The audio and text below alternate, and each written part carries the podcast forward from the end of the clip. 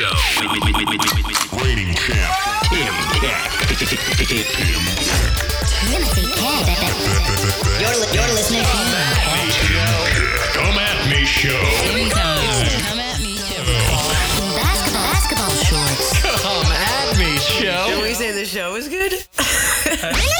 Hey, everybody. How are we doing today? Wow. Oh, wow. What a crazy night last night. Yes, I'm talking presidential debates. And I know what you guys come to me for. You come to me for my hard-hitting political opinions. And I'm ready to give them. I watched the whole thing. And if I watch 90 minutes of something, you're damned right I'm going to turn it into content. So here we go. In-depth political analysis of the presidential debate that we watched last night. I haven't watched a lot, but I got to tell you, it was pretty fun. Since I know nothing about politics, I'm joined by my good friend and self-proclaimed lover of politics, Pat Patrick. What do your friends call you? The adults call me Pat. Okay, Pat. I'm joined by my good friend. That makes it seem like I have like... Pat Wise, how's it going, bud? That's good, man. I'm doing good. Nice. How are you doing? I'm doing okay. I'm a little shook. I'm a little shaken. I don't know what's going on in the world. I know. So I was very excited to watch the debate, and you had said, I'm probably not going to watch it. I'll watch maybe a little bit of it. And then you came out and you watched the whole thing with me. I was not excited for this. I thought it could only go badly. And in a lot of ways, I was correct. I mean, it was a brutal slugfest of boredom. I was anxious the whole time. I don't. Okay, maybe I should go into my political background or my leanings coming in, and then maybe you could do the same. I really hate both of these candidates.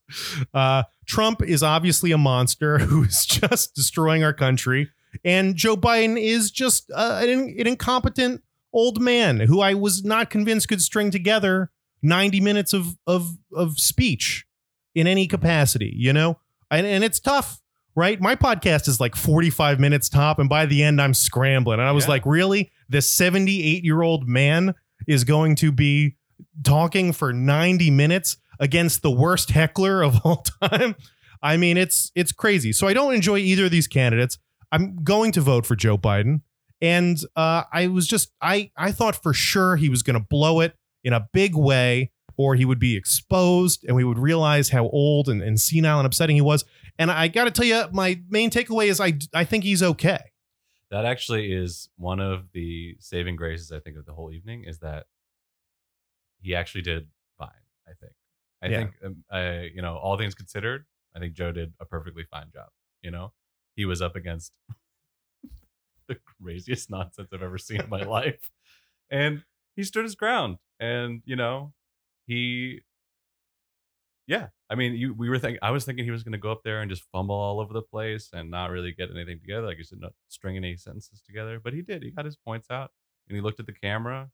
I felt like he was looking at us when he did that. That was good. There were moments that I liked.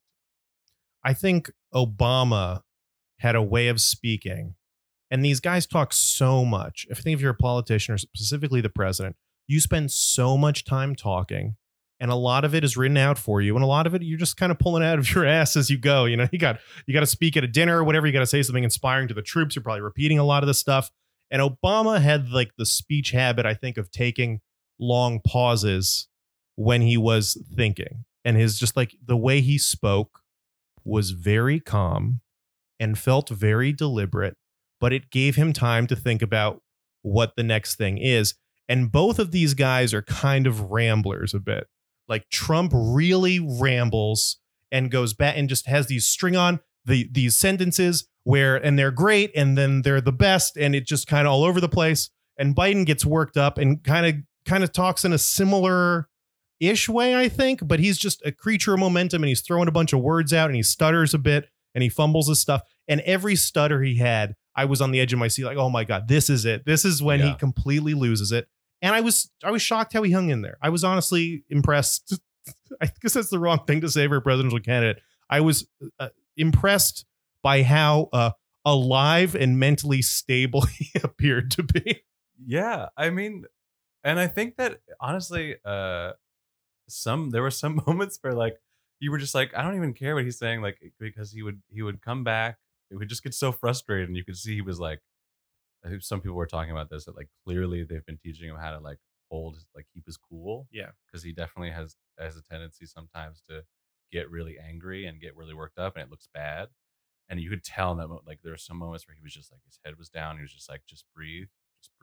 You got this. Like, and then he'd just be like, just shut up, man. You know? And I think like those moments are just like, yeah, that's what we all want. We all just want someone to say, shut up.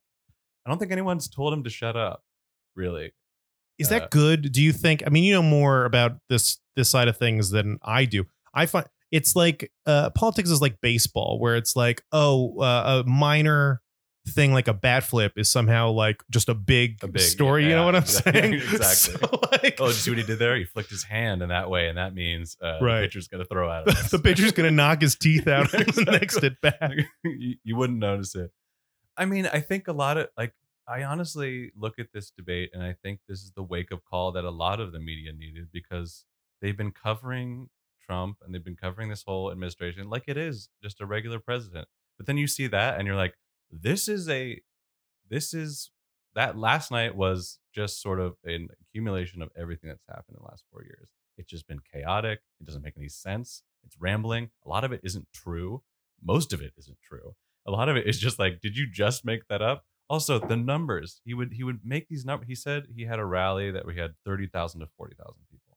And I was like, okay, I'm going to remember this number. I went in. The most he had was 7. 7. So he had 7,000 people at a rally. And so just like, and also just no one's going to check that. Like no one's really going to like go home and be like, I bet it wasn't 30,000, except for me. Like my brain is like, I got to remember these like specifics and how much he exaggerates these things. They remember the line to Biden. That's because nobody will go to your rallies or whatever he said. Exactly. Because no one will go to your rallies. If you're a Trump guy, that's a great line. Yes, it's a great line if there isn't a global pandemic, because then you're like, well, we don't want him to have rallies anyways. And like no one expects him to be pulling down huge crowds during a pandemic. Right. I mean, so I don't think that really works that well. I know. I mean, yeah, I don't think it looked good for him at all. And Joe's telling him to shut up and calling him a clown. I mean, is that like crazy? I mean, I guess I made the baseball analogy where it's like, yeah, they're just, it seems like they're subtle things. And I think like maybe the appeal of Trump to people who like him is that he seems like a straight shooter. We know it's bullshit, but he's at least speaking in a way that most politicians won't, it comes across as more candid. And he could be telling lies, but like the way he's speaking, it's still more candid than the way most politicians speak most of the time. And I feel like, you know, Bernie's kind of the same way. We're like, whatever. He goes on a TV show and he says, you know, yeah, the health insurance system's bullshit, and people go crazy. And it's like, wow, This isn't how people talk.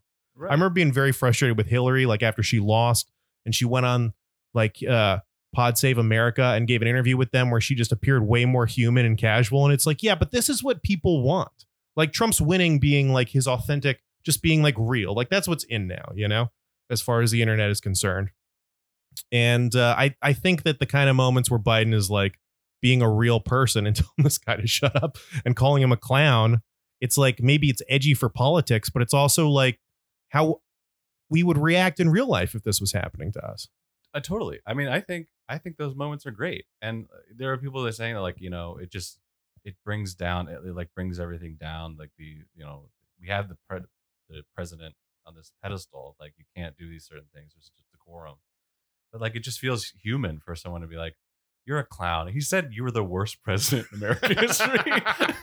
You see, that's crazy. And I was just like, he is. I mean, you know, and like that, you can't fact check that. That's an opinion, obviously. But like, it's when someone says it to his face, it feels good. It feels like it's, you know, it's cathartic for all of us, I think. You know, one of the great moments I was telling you about that Joe Biden had recently was that he was giving a speech to the troops. He was just like, clap, you stupid bastards. And it just like, you're like, yeah, this guy, you know, we've come a long way from like, I can get a beer with this guy. But like, you know, I feel like if Joe Biden wasn't 87, however old he is, I'd probably have a beer with him, you know? I don't think Trump even couldn't, because he doesn't drink. He just have McDonald's and then he would eat it by himself. That's a fascinating thing too. Trump doesn't drink. That's like, I do think I forgot about that, but that's real. Doesn't drink. I think there is an element of, I think that sort of points to a little bit of the, like, his mindset, which is like, he doesn't see the point. What's the point of drinking? The point of, you know, like, it's to make yourself more charming, but he's like, I'm already the most charming human being ever. You're right. You know? So like he doesn't need the confidence boost that alcohol gives. People. Makes you more confident, makes you feel good. He's just like, I'm already that every second of every day. Man, yeah, that's a good point. He was definitely on Adderall though. Like he was definitely like, you see him, I see him do the speeches in like the Rose Garden and he's like a little quieter, a little slower. But last night he was like going 100 miles an hour and that's because he's on something. For sure. Yeah. It's also, I feel like his mode. He likes to be in there and just like yell at people. Likes to be mixing up. Oh my God. The amount of times he interrupted was insane. And I did see because, you know, on my social media, I've still got a lot of Florida people on my social media, which I like. I like to be in touch with what, you know, the other side is thinking. I say the other side. It's like the people I grew up with. And a lot of them are Republicans and conservatives. And I understand why somebody would be a Republican. At this point, I don't really understand why somebody would be a blatant Trump supporter. Honestly, I don't understand why anyone would ever be a political supporter. Like, who's buying a Biden T-shirt? You know, like who's getting excited about I get Hillary Clinton because she'd be like the first female president. I think that's like that's obviously like a thing. Obama change. He's the first black president we've ever had. That's an exciting thing. But there's people who are getting excited about like Marco Rubio. Or Pete Buttigieg. And it's like, what are you talking about here? This is just more of the same in another package. There's nothing to be excited about here. I'm a big fan of no heroes. There's no people. Like it's the ideas. The person who gets who has the ideas that you have, like I'll go for them, woman or man or whoever. The person is going to be a fallible person. They're not perfect. That's why like when people stand somebody so hard, I'm like, well, they're human. And like they're just like a vehicle for these ideas, so like, you know, don't get too precious and Pete doesn't win and then just gets so upset that you can't do anything. So one of the reasons I'm not as big a fan of Biden is I think he's basically as conservative a liberal as you can have, right? Like he's an establishment Democrat. He's a former vice president under Obama. Like it's gonna be a lot of that stuff. He's in my mind a lot of the problem of our country and the establishment. And he was like a counterbalance to Obama, like to get more of the moderate and more of the right. I thought that was the impression I had. Yeah. I mean, he definitely is on the conservative end of the spectrum as far as the left is concerned. And that's the thing is like, they're trying to paint him as this like radical. That's what I was going to ask is like, so when Trump's like asking him about all these things, like for the party and Biden's like, I am the party. I mean, how real is that? Is that a real sentiment? I mean, is he doing the right thing trying to pin Bernie's causes on Biden? I don't think it works. The reason why is because it's Biden. Like he doesn't seem radical at all. Like, like you can look at him and he's like, this guy is the radical. Like even Bernie Sanders, like Bernie Sanders could go up and he's a little bit more like kind of funky and he's got a crazy hair, but like it's like really this old guy is running Antifa. Like what are you talking about? I don't think anyone believes it. I mean, like all the polls say that like they trust Biden to handle police violence and like the sort of just like violence in general more than Trump. And they see that Trump's like does it on purpose. He said it last night. And he was like, one of your you know, one of the people who worked for you said this is all designed. You do this on purpose. You foment violence because it's good for you. And he's like, who said that? He's like, Kellyanne Conway said it. Yeah. Like, she just said it in an interview. Like, we all heard it, you know? And she's famous for just, like, just spewing, screwing up. Remember alternative facts? I'll never forget that. What do you think about Trump's, you know, firm denial of white supremacists and his firm shaming of the Proud Boys that he got out there? So so this is actually really interesting because he definitely obviously goes out of his way to not say anything bad about them. Right. The wording he used was stand back and stand by. Yeah. And so everyone's kind of focused on that. It's like, that means stand by. That means like, you know, stand nearby. I don't know if Trump is smart enough to like say something like that coded. I just think he just He just said something and then he moved on. Like, he didn't want to deal with it. He didn't want to talk about it at all. So he said whatever came to his head, which is like, stand back, stand down, whatever. Moving on. The left is the problem. I think it's the dismissal of the entire question is more of a problem than what he actually said. I agree. I think it's like a symptom of him, like, not caring about, like, he doesn't. Yeah, you're right. I don't think he's like codedly addressing the Proud Boys and like this conservative base, but he knows that they like him and he doesn't want to go after him. Right. So I think the standby thing is him just brushing it off. I don't think it's coded language, no. Which I think people are taking it that way. I think liberals are taking it that way. And I think people on the right who are like, oh, we're the Proud Boys. He mentioned the Proud Boys. I think the people in the Proud Boys are excited that they were mentioned in the debate. Mm-hmm. And when given the opportunity to say, you guys need to stop, you guys need to cut it out, he says, stand by. I mean, that stand down and stand by is crazy. I mean, that's insane. And the fact that he can't understand the difference, even though I agree it's like flippant, I don't think it's coded language, but the fact that he can't recognize that his words like that have power and he would rather go after Antifa, which I don't even think is a real thing. You know, well, yeah, like, it's crazy. Biden had it right. He said last night that Antifa is an idea. It's not a group. It's like this. Right. It's just like it's a movement. It's like Black Lives Matter is an actual organization, but it's still more of a movement. Right. It's an idea. It's like the Proud Boys have a leader. They're organized. Right. They like mobilize units. They communicate and all this stuff. And I mean, Black Lives Matter is a movement, but it's like a leaderless movement as opposed to like a group. I think there are people. I'm not sure exactly. I can't speak to the exact like structure of it, but I think there are individuals who are like, there is a structure to it more than I understand. But yeah, Proud Boys, proud like so. I was listening to another podcast about QAnon, and they were talking about how I don't even understand QAnon. It gets to this point where like they're just spewing bullshit, and then they're like look through the lines, like here's what this means, this is what this means, and like I think that's what they do with Trump. They just like, you know, they just say stuff and they're like, oh, that's what this means, you know, this means stand by, this means like he's got them ready to go. I'm like, no, I think he's an idiot and like didn't want to say anything bad about them, which he doesn't. Right. And because if he was smart, I think you could just say, I denounce them, and they know you don't mean it. Right. Like that's the thing is like, he could have just done it. And like all the Proud Boys would be like, yeah, but we know he's lying. He lies about everything else. Why didn't he just lie about that? That's what I don't understand. Right. You lie about everything. Why not just lie that you denounce white supremacy? He couldn't do it, which I think is fascinating. I don't understand that. I mean, the flip side I saw online that I don't know if I didn't really think about it at all, but someone then goes like, oh, but Biden can't say Black Lives Matter. And I mean, I didn't think of an opportunity where was he asked to? I don't think he was asked to. He was asked to say law. He was asked to say the phrase law and order. Trump kept asking him to say the phrase law and order, which I agree that Biden, of the people running for president in the Democratic Party, is probably more pro-cop than a lot of them at this point. Yeah. Or as pro-cop as you can be in the Democratic Party.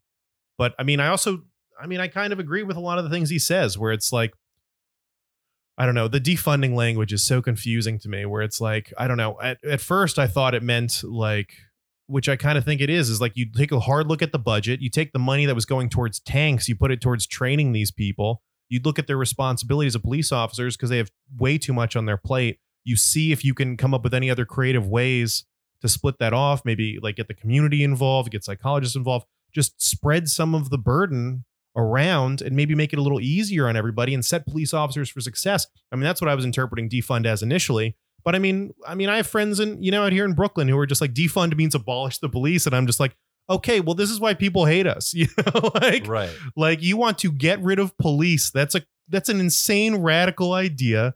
And that's something that no police officer is going to be on board for. Yeah. It's also just like, it's a lot. It's a lot for people to take on. It's like scary. It's scary to think about, like, when everything is so like tense everywhere, and to think we're going to get rid of these people that a lot of people still see as protecting them. It doesn't mean everyone does. And absolutely, like, there are, you know, major groups of people who are under attack constantly by the police, but there's a large swath of people that you need to get invested in the idea of police, like this reform. You have to convince them that this is a good idea. And if you're scaring them, that's what Trump's trying to do. He's trying to scare them too. He's trying to say, if, you know, Joe Biden gets power, he's going to ruin the suburbs. The suburbs are going to be overrun. He loves the suburbs. Trump loves it.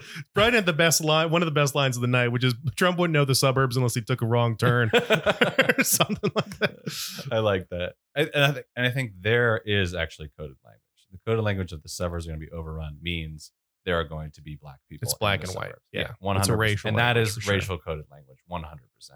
Yeah. That he is, I mean, you don't have to be that smart to figure that out. So that's why I feel like he can do that. Yeah. He figures that one out because he's a dotty old racist. He's an old racist. And like being racist is not difficult if it's been part of your psyche for like your entire life. I think I see a lot of stuff online and like the pro-Trump people I know, and they're all just saying he's not racist. He's not racist. And they point to all the ways he's not racist. And I mean, I think Biden too has a history of doing like racist programs. I mean, he didn't call them super predators, but he certainly supported legislation that, you know, country is racist, marginalized. I mean, all these, all the people in the establishment, anyone who's been around, especially that age, if you're over 60, you've done something, you have some whole, you're holding on to some beliefs. We've all done something. I guess I shouldn't be putting an age on it. Like, no, I mean, we all have our biases, and we're all like, also we're all reaping the benefits of a racist system. Like, you know, I, as a white man, I get benefits just from walking around like that every single day. Right. And it's like, not that, you know, I'm not a racist person. I don't like to think I am, but like I still benefit from a racist system. Yeah. So if you talk about that, then it's like, it's not your fault. You know, people, when you call them people racist, they feel like they're under attack. And it's like, they're a bad person. And I think that's, you know, but coming back to what you said earlier about like how to get people together, the community together, Biden did speak to that last night when he was like, I think what we should do is like, if I'm, you know, what do we do about the violence? I get everybody together in a room and we talk about it. Yeah. And like, no one talks to Trump. Like he doesn't talk to half the party. He doesn't talk to half the Congress. So like there is nothing is happening. And I did think that Biden spoke to that a lot too, where he's like, he's not doing anything. Right. Like it's not that he's doing a horrible job, but he's also not doing anything. Yeah. You know, and wouldn't you rather have someone who's doing something? Yeah, and Trump's only counter to that is you would have done worse, which I think is fascinating. Which is there was zero policy discussion last night, by the way. Absolutely none from either group. I don't know if Biden would have wanted to talk policy. I don't know if he was like ready to talk policy. We'll never know because it was not in the cards. And Trump clearly did not want to talk about it either. I mean, he was content to interrupt and just like belittle him and make fun of his son for this like Russia thing that I don't even really understand, but I'm pretty sure has been disproven. So I looked into it because the New York Times had like a fact check last night and I read some of them. One of them was the best one was Trump said they're trying to get rid of cows because during the like global warming portion, he's like, they're going to try to get rid of cows. And they're like, false. There's no one's trying to get rid of cows. Yeah. It's like, yes, cows has methane gas. So like we have to take a good look at like, no one's saying get rid of all the cows. It reminds me of my dad. My dad is a Trump supporter, and he posted on Facebook once. He said, he posted this thing that said, liberals are trying to kill dogs. And I was like, what? What are you talking about? And he was like, defund the police means they're going to defund police canine units, and they're not going to feed the dogs, and the dogs are going to die. And I was like, no one is saying that. No one is saying kill the dogs. That's crazy. The problem is there's probably one guy saying kill the dogs. And that's the dude your dad saw. That's and Steve. He's like, Steve, no one talks to him. No one likes him. He's crazy. But yeah, they did talk about a little policy with climate change. And I think that's like the green jobs thing is how you can get more jobs to come back. You know, and we can get clean energy. It's two things. I really wish they would have pressed Trump in the same way they did about white supremacy, being like, Trump, is global warming a problem? Like, right. And if he was like, no, which he would have said no, you'd be like, well, there's your answer. This guy is going to do nothing about this. Right. It's, and I don't know if you even would have used the words no, probably. He would have just gone around like, it. Well, the left is going to be way worse. It's a problem. It would have been way worse. It's right. not an It'll issue. It'll be way worse with them. Way worse. Yeah. I mean, that's all crazy. I don't know. You said that the moderator pressed him on the white supremacy thing. I don't even know if that really happened. I feel like there was criticism of Chris Wallace last night, and I haven't, I guess, watched enough debates. I mean, I feel like he did as good a job moderating a political debate as I've seen anyone do moderating a political debate. I don't feel like the moderators are usually very good. They don't pin anybody down on anything because the whole thing is for the candidates to skirt around the issues. And the moderators really have no control over anything. So even once he I don't know if you remember this, but he said, he's like, I'm going to ask you a question, Mr. Trump, and you can answer it or you could just say whatever you want. He's like giving him an out. He's just like, listen, you can say whatever you want. Just 2 minutes. Like literally you can say whatever you want. Just don't interrupt. And like, honestly, if Trump like could have just not just like played the rules, he could have spewed anything he wanted and he probably would have done fine. Right. But he couldn't stop running over by. And I think there's actually, I mean, I think there's a strategy there. I think that was the strategy. I think there's definitely a strategy there. And I think that they're upset that they didn't get Biden to lash out more. Yeah, they wanted to break him and he didn't. And I'm proud of him for it. Like that took a lot. He said a lot of like stuff that Biden, I mean, if you think about it, Biden said a lot of stuff last night that you've never heard. He talked about his son having a cocaine problem. Yeah. And he said like, he openly admitted, he's like, he did, you know, and he dealt with it. And I'm really proud of him. I think that was a powerful moment too. That's really powerful.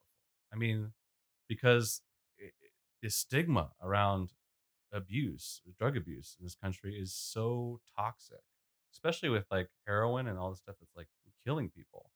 Like people are dying. We need to talk about this openly. We need to talk about how like these people need help, you know, and not that they're criminals. Right. You know? So I was really happy to hear that. That's like a powerful message. I think that that's where he kind of shines. He has a really, really tough family history that really like makes him feel human. He's dealt with a lot of loss and death. And like, he even said that he's like, look at your dinner table. Is who's missing at the dinner table? And he was like, there would be a lot more if it was you. Like, that's such a horrible thing to say because those people are missing people. It doesn't matter that more people or less people. It's just like, those people are real. No matter what the number is, people have died. Right. People don't want to hear, oh, you lost somebody. It could have been worse. Yeah, right. Exactly. You know, it's brutal. I mean, and Biden, I definitely noticed him. He went out of his way to make eye contact, like in the camera, speak to the American at home, to the people sitting at home. And, you know, you kind of got to hope that's more powerful than Trump just interrupting. I mean, I didn't see any other thought. I didn't see any real thought from Trump other than I want to interrupt Joe and get him flustered. And I mean, I feel like there were a couple things that Joe maybe got stuck on. I'm trying like, I mean, one I've seen brought up is like the police thing is like, if you're a police officer, a police union, I don't know if they're all supporting Trump, but I don't really know why you would support Joe Biden necessarily. I mean, one guy is saying we support the police blindly and we want to give you more money. And the other person is saying like, we need to take a look at the way policing is done in this country. And we need to make change. And I know if I'm a cop and someone, or if I have any job for that matter, and someone says you're doing a great job and someone says we need to review everything, I'm going to be like, I like the other guy more. You know, I like the first dude more. They say that exactly about like fracking, people who work in energy. And they're like, he's just like, he's going to ban fracking. And then he has to be like, no. Like, we're going to like look into like, we're going to be careful about it. And like, you know, we're not going to completely get rid of it. But like in an ideal world, like we do want to get rid of it. And like a couple of the candidates in the Democratic Party said they wanted to, but like, Pennsylvania's got a bunch of fracking people, and then they lose a bunch of votes in Pennsylvania because of it. And then it's Hillary and the coal miners all over again. It feels like, I heard a lot of people saying that he shouldn't do another one. Biden shouldn't do another. Yeah, one. I did want to ask you about that. I feel like this was kind of a waste of time. I think if Biden says he doesn't want to do another one, Trump's going to say, "Why are you scared?" And then it's like he's too cowardly to debate me because I mopped the floor with him in the debate. Does that mean anything? Does that equal anything? Do people buy that? But I can pretty much guarantee that's the response if Biden tries to back out. 100%. Is he's going to get called names? He's going to get called the coward. He's going to do whatever. But I think he can also turn around to everybody and say, this is a joke. We agreed to rules. He didn't follow them. I'm trying to get my message out there. But even when I hear even you saying that, I'm like, he didn't follow the rules. Oh, that's too bad. Exactly. You know, I'm like, yeah, I think, I mean, I don't know for sure how he feels, Biden feels. I mean, these are what people have said, but like, I feel like if I'm Joe Biden, I'm like, get me back out there tomorrow. Like, I want to go back at this again because, you know, I'm fired up. Like, he made me angry, and like Biden angry, he's like, you know, his it's anger compelling. Can come sometimes come through like in a really good way. He kind of fumbled it, but like he really had a good attack when he was like, you talk about the troops and you say the troops are losers. My son is not a loser. And no, that's a huge, that's like, you know, if he delivers that line perfectly, that like we hear that forever. That's the other disappointing thing is like, that's not to be completely nitpicky, but like he's not capable of delivering those lines perfectly. Yeah. It's the lines that we remember like for years. Like there's the Reagan line. Like, I feel like, I forget what it was, but like there are lines that like from these debates that like last forever, you know? And Biden, I don't think is going to have, they're not just not going to have the same impact because it's not really who he is. No, he's not that good. He's not that well spoken. He's not that concise, but I think that's kind of what makes him cool and charming and appealing at all. I mean, ultimately, I feel like, not to keep harping on whatever, these guys are both awful candidates. I don't understand why once somebody like gets to 70 years old and they're like retired from their real jobs, everyone's like, oh, great. Now you have more time to concentrate on running the entire country. I mean, these people should not be anywhere involved in the presidency. We should definitely have an age cap on this. I mean, Trump's too old. Bernie's too old. I mean, Bernie at least has ideas. I mean, there's people I like, regardless whether or not you like them. I mean, I don't know. It's hard to look at these like old guys and feel any sense of anything. I can't help but thinking that even like Kamala would have mopped the floor with Trump. I don't know. How do you see like a younger candidate if they'd just gone in a completely different direction, gone with Kamala or even like Pete or someone like that against Trump in a debate? I think that I ultimately worry about anybody. Yeah. I mean, you're going to get a few quick-witted remarks, but like he knows, like, this is his game. Like, it's a TV world. It's a TV debate is like where Trump lives. He lives and breathes television. And so he knows how to like, you know, stumble over your punchline. So like, you don't really get it out. And like, there is no, I think that's probably what a lot of the talking over was. It's just so you don't have a clip. You never have a clip to play on the news over and over and over again because he knows that's interesting. That's going to happen. If you get a clear punch on him, they're going to play that punch over and over and over again. They're going to say Biden punched him, even if he punches him once. You know, they're like, everybody hears Trump got punched, you know, real hard. And if he doesn't let him get any punches in cleanly, he comes out looking like he won, even though he's beat to shit. So. I don't know how anybody would deal with a debate. I am really excited to see Kamala and Pence debate because I think Pence doesn't do what Trump does. And Kamala Harris is a prosecutor and like can really go at you if she wants to. Yeah. And I think also what I really want to see is someone go after Mike Pence because Mike Pence embodies like a part of the Republican Party that is really, really problematic, which is like the religious right. Religious right is, you know, they're the ones pushing to cut Roe v. Wade, to get rid of Roe v. Wade, and like all the anti-gay, whatever's left of that, they're still trying to push through. He's the embodiment of that. Trump could give two shits about Roe v. Wade. He just wants a win, and he wants to get rid of the Affordable Care Act because Obama had it was his Obama's. Like, if Trump can get out of office, getting rid of Obama's like one big legacy, then he is king. He'll be king of the right. Yeah. And he's been trying so hard to do it, and the judge is how he's going to try to actually get it done. Yeah, that judge thing is scary. I feel the same way I felt about this debate, where I'm like, I have no interest in watching the vice presidential debate, but I'll probably end up watching it. I don't know. Kamala's exciting, I think, because she could potentially be the future of the Democratic Party. I mean, if Biden, I find it very hard to believe that Biden's going to run again. I think he's already said he's not. I think then the next step, the logical next step, is for Kamala to run. Yeah. And then you got 8 years of Kamala, and now you're talking about 12 years of a Democratic president, potentially. Right. If you can, in that time, fix, you know, gerrymandering and get DC statehood, and you can end the filibuster, you can probably actually get some stuff done, and you could probably actually swing the demographic of the country that is leaning towards Democrats mostly. You know, all these things that are super popular, you can actually maybe get them passed. Yeah. You know, people really like the Affordable Care Act. They want more. They want more affordable health care. They want more of that, more access to that, like by a pretty large margin. You know, we want, a lot of people want marijuana legalization. They want a clean energy. They want more, like there's stuff we can do. We can actually get stuff done.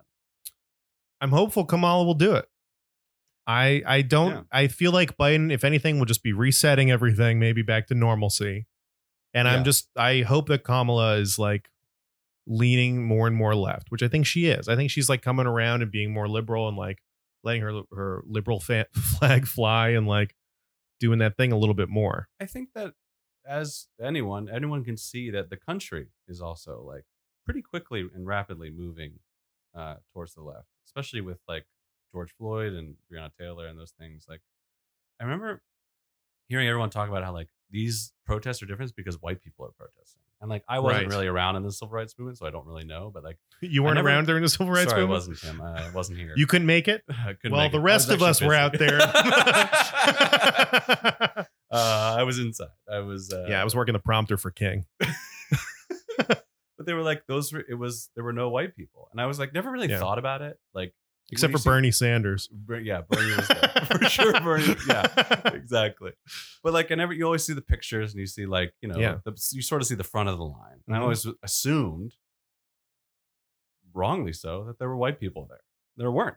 And now they're like, right. Now, like, there are white people on the streets. I'm like, wait, man, we weren't in the streets. Like, no one was out there. No one stood up. And like, but of course, like, now it makes sense. Like, they were out there and they were murdering these people. They were like, you know, it was dark. It's like our history is a lot darker than we were told. Yeah. No pun intended. You. Oh God.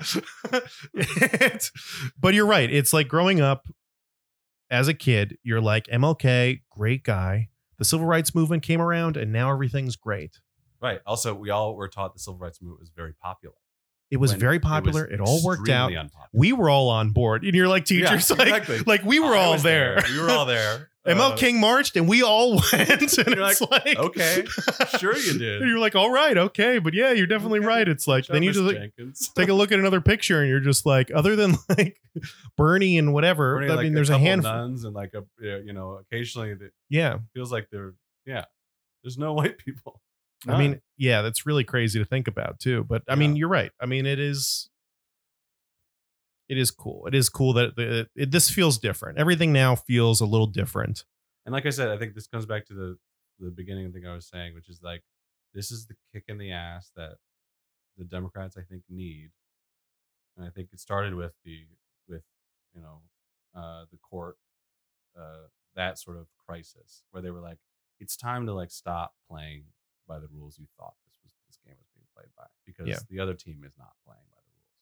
So it's time to actually just like shut up and do something. And I think that like the younger generation sees that and has seen that. I think the older generation is still holding on to this like Clinton era of like, we got along and we worked together. And it's like, when people are like, people of us who grew up in like the post 9/11 world are like, what are you talking about? Right. Like, that's crazy. Like, they're insane. Yeah. You know, they just want to, you know, bomb other countries and hate people with darker skin. And what are you talking about? You got along with them. Yeah.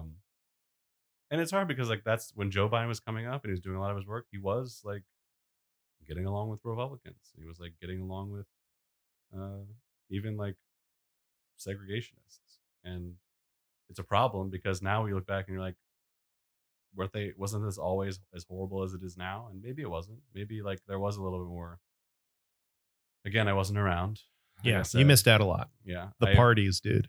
And, you know, when I was younger, I was just getting fed all this propaganda from my parents, or my father specifically. So I was a young Republican for a long time. Then I started reading and went to college, and I became a leftist monster, according to him.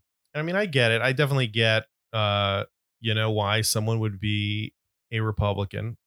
I think there's a lot of reasons why you would, especially depending on like your occupation. I mean, my hometown is kind of Trump country. I mean, it was one of the first places he went after he won the election. Mm-hmm. We have a lot of defense people who work for defense contractors there. Mm-hmm. I mean, if one party's supporting a high military budget and the other one's like, let's slash that thing, and your job is coming from military contracts, right, then it's a no-brainer to go for the other party. I don't think any of those people are bad people. I don't think conservatives are necessarily bad people. I think that some of this, I think the idea of supporting Trump as an individual is insane. And I think that a lot of all these social issues, I don't know. I think they get muddied down a lot, but there are definitely some hard truths in a lot of the social stuff.